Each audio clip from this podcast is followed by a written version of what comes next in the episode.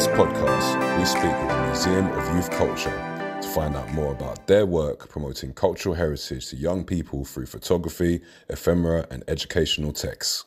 Hey, hi, how are you? Hi, I'm good. How are you? Yeah, I'm fine. I'm good. I'm in Scotland actually at the moment. It's quite quite sunny and nice. Oh. which is good. But yeah, so um yeah, I'm Hannah and I've actually only been working on this project since January. Um, but I'll just t- tell you a wee bit more about it.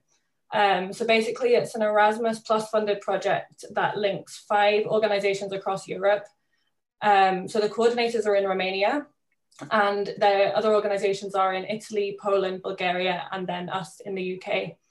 Um, so we are basically focused on engaging and promoting cultural heritage in youth um, and encouraging young people to discover and explore their cultural heritage. Um, and as part of this project, we've been running different activities um, all online due to the COVID pandemic. Um, but it's basically been a number of online workshops and training for young people, um, including a debating workshop, also online courses in cultural management and cultural entrepreneurship.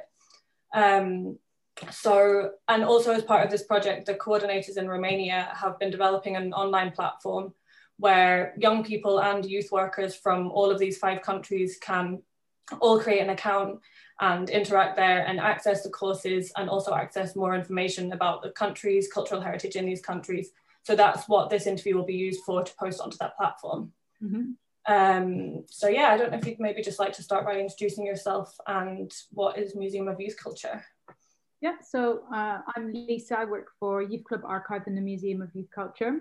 Uh, we're an emerging museum that looks to celebrate the incredible story of young people, really, you know, looking at the kind of sound styles and everyday lives of young people and really placing young people at the center of our uh, cultural heritage and also our creative history. Um, at the heart of our museums, it's a collection of about 150,000 photographs called Youth Club Archive that all document youth culture, um, spanning from about the 1950s to present day, um, really looking at kind of, you know, the amazing stories of young people. Uh, the collection was really founded out of this idea that, and this realization in the 90s that no one was really trying to collate these photographs and these stories and, and kind of champion them as important parts of our heritage So the kind of collections was started um, to try and document that. And, um, you know, in 2015, we really started working on building a, a, museum of youth culture. So our end goal is to have a physical museum space that celebrates youth culture in all its forms. Um, yeah, I think that's kind of, you know, us in a nutshell. So what work do you actually do with young people at the moment? Or are you asking people to send things from their youth in? Or is it kind of both? It's it's a bit both. So we say we aim to preserve, share, educate, and celebrate youth culture history. So on the one side, a big part of what we do is this preservation work. So it's trying to collect stories of growing up um, with the focus on kind of teenage and early twenties. Um, really trying to uh, preserve that story before it gets lost. Um, so that's a combination of working with professional photographers and archives uh, and then working with the general public. So we take on public submissions. So if someone's got a photograph of themselves as a teenager, they can submit that. Uh, we take on oral histories, we take on um, kind of objects, ephemera. So really trying to build a really extensive collection and picture of different people's experiences of growing up across generations and, and you know, in different places. Um, now we say preserve to inspire. So a really big part of what we do is then using those collections to celebrate and educate youth culture. Um, so we do kind of pop-ups, events, workshops, um, and it's supported by a big education program. So we strongly believe that these amazing stories uh, and kind of different experiences of growing up, uh, you know, in the past can be really beneficial to young people today in, in terms of this uh, sense of kind of identity and self-expression and really finding yourself and the importance of that period in your life and kind of going through those processes and kind of seeing other people talk about those experiences or learning about those different experiences and, and, and that helping and benefiting someone in, in how they progress. A lot of the work and creative work we do with young people is, is very uh, hands-on creative workshops. So really using the collections to get young people to think about their sense of self and sense of identity and how they can use that and put that out there in positive ways and use it to engage and connect with people. Um, we're also very keen for the future Museum of Youth Culture to be a, a, space that isn't just about young people, but it's also a space for young people. Um, so, you know, maybe that's going to look more like a venue or a youth club. Um, you know, we really want to innovate the museum sector and, and really reimagine what a museum looks like to make sure that, you know, it's really a space that um, has young people at its center and at its heart. Um, so yeah, that, that, a lot of the work is kind of around working with young people to do that as well. Mm-hmm. Have you found young people to be kind of engaged from the start, or have you found it more difficult, or? I think our collection is so brilliant to engage with young people uh, with because they will always find something that relates to them now, uh, whether it's you know a music that they listen to that you know originated 20 odd years ago, or kind of seeing someone go through the same highs and lows of being young. Um, so I think that that's generally where we start with the collections is we get young people to kind of talk about their experiences of being young and kind of using the collections to search through those. And I think once once they see that reference point, that kind of helps us engage them and kind of structure how we work with them in the future. But I think that's what's you know it's relatable it's not um, you know heritage with a capital h or something that can feel quite remote um, you know it's something that really directly relates to their life and their experiences. Um, so we really try and use that to kind of think about uh, heritage and our history in a much broader sense. It sounds really interesting. it sounds cool. Um, so, what are the actual specific activities that you've been doing then with people? It's changed quite a bit because of this past year. Um, before lockdown kicked in, uh, and it was um, kind of more in um, um, more hands-on. Uh, the workshops were very much kind of hands-on creative workshops, looking at um, getting young people to consider who they are as a person and their identity and how they express that to other people and then how they can document that. So whether that's um, a photography workshop with our photographers or whether that's um, customizing a denim jacket um, with kind of the things that how things that they see, you know, whether that's music or fashion or kind of, you know, telling a story through that jacket that they can share with other people or even down to making you know a patch that, that they feel represents who they are as a person. Um, so quite hands-on creative workshops. Um, lockdown affected that quite a lot. So you know not being able to really or finding it difficult really to translate our workshops into um, kind of remote workshops. Yeah. Down a lot of the education work focused more around um, DIY archiving and this idea that everyone's got an important story to tell about being young and you know um, trying to create uh, kind of workshops but also resources free resources for people to use uh, that are around kind of almost starting your own archive um, you know interview, interviewing your parents interviewing your grandparents kind of scanning photographs kind of encouraging young people to take history and heritage into their own hands and kind of um, understanding that you know being stuck at home there's there's lots of interesting ways to explore history and heritage by speaking to their family members or looking in looking at the objects they have in the house and, and what stories those objects tell um, so it was really around something that they could kind of take away and do themselves mm-hmm. i think kind of moving forward we'll be looking at how we can bring those two together because i think it has been interesting to see young people explore their heritage in that way mm-hmm. yeah like make it something personal to them because I think, well, when my kind of next set of questions was about what what you think cultural heritage is and what it means to you, mm-hmm. um, so it's quite difficult to define.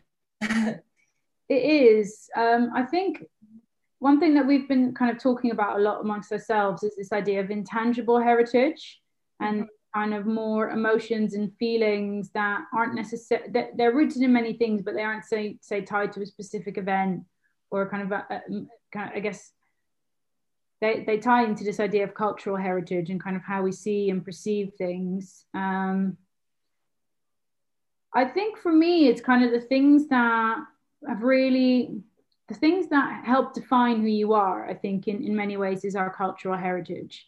Um, you know, whether that, um, you know, is the music we listened to as a child or kind of what the culture was in, in our family home, or maybe, you know, we're from a diasporic community, how you know those different uh, elements of cultural heritage influence who we are as a person kind of how we go on in life because i think so much of youth culture and so much of who you are as a young person all those different cultural influences influence the person that you become i think that's why that period is so poignant and so important in someone's life because you can really trace the person that someone's become through the events and the things that happen at that point but i think mm-hmm. that's really that intangible kind of uh, history um, that defines so much, really. Yeah, it's interesting how you're trying to make something that kind of is intangible into something, well, eventually physical. You said that you want to make a physical space at some yeah. Point.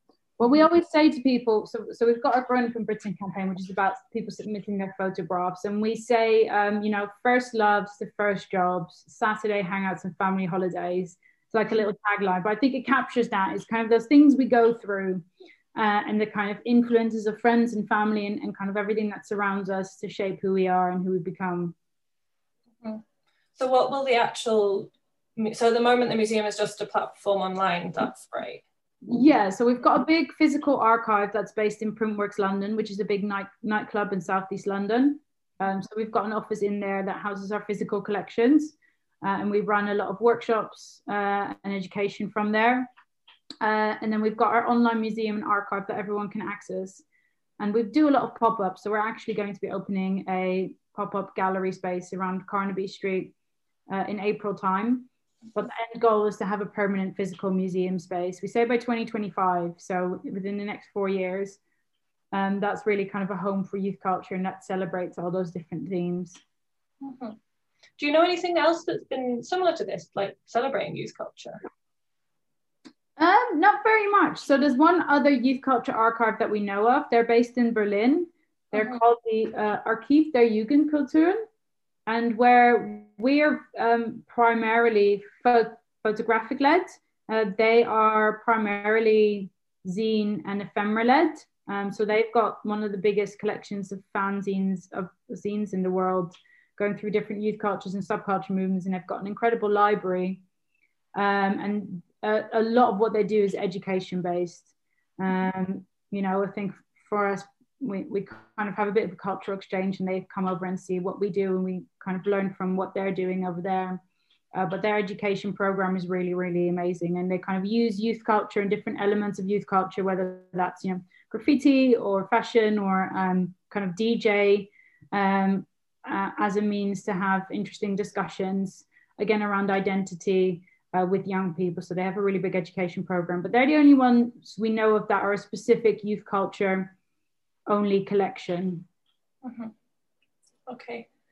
Yeah, it's, it's really interesting because I think a lot of the focus on this project uh, is kind of focused on more historic, like preserving historical cultural heritage and then encouraging young people to engage with that. But I think learning about more modern things and more modern parts of history is actually such a good way of engaging people with their because it's still history and it's still part of culture um, that I think it's really interesting. And do you think it makes it more accessible to everybody? Because yeah, I think that I think that's the thing. I think that's where kind of um, the work we do is can get really exciting because kind of what we say is, you know, everyone's been young, therefore everyone can be in our museum. Um, you know, it's a super open brief. Um, you know, everyone's got an important story to tell. And I think because that's the approach we've taken, people will always find stories within our collections that relate to them, whether that's something that they've directly gone through, something that reminds them of something they've done, or a similarity they see. And I think that's where you can really open up a lot of discussions. Mm-hmm.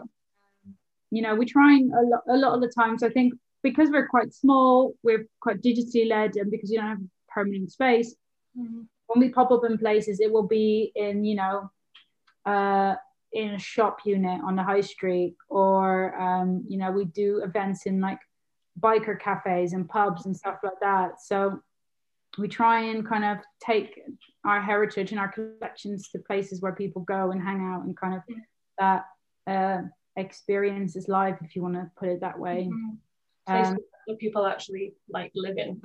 yeah exactly yeah. so um, you know we we see our collection very much as kind of this living breathing collection that we can take out to people and people can kind of add to so it's constantly changing and evolving Yeah, that sounds really great. So what are your, you said that your plans going for, forward are to make a physical space. Do you have any other further plans? Um, um, I think it's just very much around kind of, um, we're still quite a small organization, London based. So we're really trying to kind of break out of London and really, we want to represent the entirety of the UK and kind okay. of be this London institution um, and really get as many people involved um, in the museum as we can. You know, we, we kind of, we're, we're aiming for 2025, so it gives us a date to work towards. So until that happens, we kind of want to get out there, meet as many people as possible, get as many people involved as possible, really grow that education side and get young people involved in the museum so they feel they have a stake in this space as well. And kind of grow it that way, which I think is really exciting. And how do you go about actually getting people involved? Uh, it's quite a mix of things. So we do a lot of work with uh, youth clubs, youth youth charities, and community organisations. So that's really about us kind of reaching out to people. Uh, and then we do a lot of, like I said, pop up events, but really focusing around going to places where people already go and kind of, kind of engage different communities and, and, and different audiences. Um, you know, so it's all because we're quite small. I think it's all about collaboration and working with people to kind of put on events and exhibitions and workshops and kind of uh, you know, I think that's also when when work when our work gets really exciting and we can really get exciting conversations going. Yeah, definitely. It's definitely um, I think what we've found with this project is we've been trying to implement things during the pandemic. Getting the engagement online is difficult. Um, we're like trying to adapt workshops so they can be, I think you were talking about it earlier a bit, where they can be used online.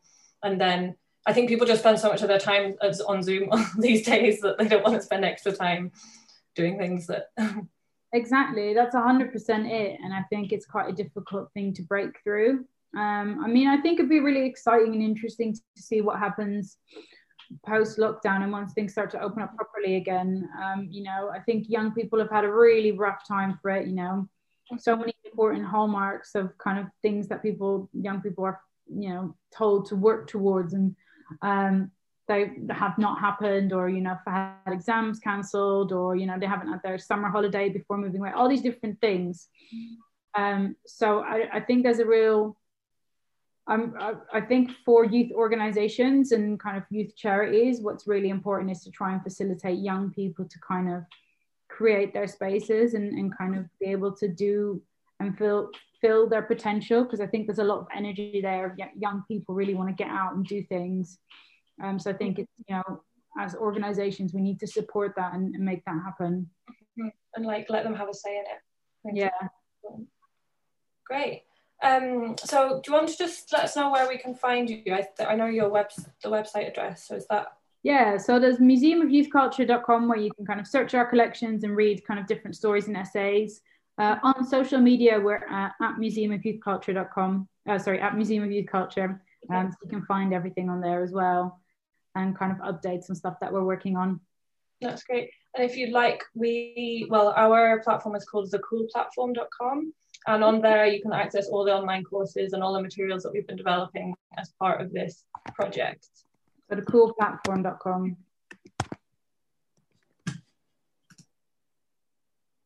Cool. That sounds really exciting. So what's the next steps for you and the project? So we've got other, well, next month we're doing, we're actually doing some collaborative workshops with all five organizations. Recently, what we've just been doing is we've been implementing things in the UK and each, each country has been doing it separately in their countries. But we're doing stuff all together next month, the start of April, which will be quite exciting. And also it's because the best, the thing about these Erasmus projects is they're normally uh, like actual physical mobilities. So we would take a group of young people to Romania to do the activities in person.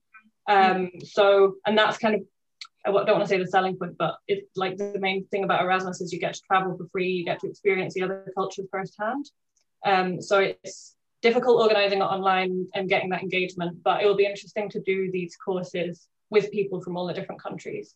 And each um, each organization is running a different section of the course. So that's our next plan. And then we'll see how it goes in the next few months of the pandemic, whether we can actually get some some um, mobilities organized. But yeah. Amazing. No, that sounds really exciting. I'll definitely continue following what you guys are doing.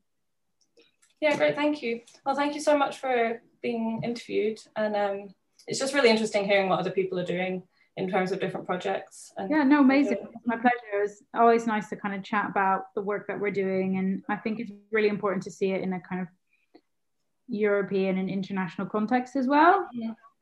No, and, it, and it's definitely interesting for the people that we work with to, I don't know, to like to say have something that's more, I don't want to say current, but more modern, I think is really, well, it's definitely exciting for me Amazing. All right. Perfect.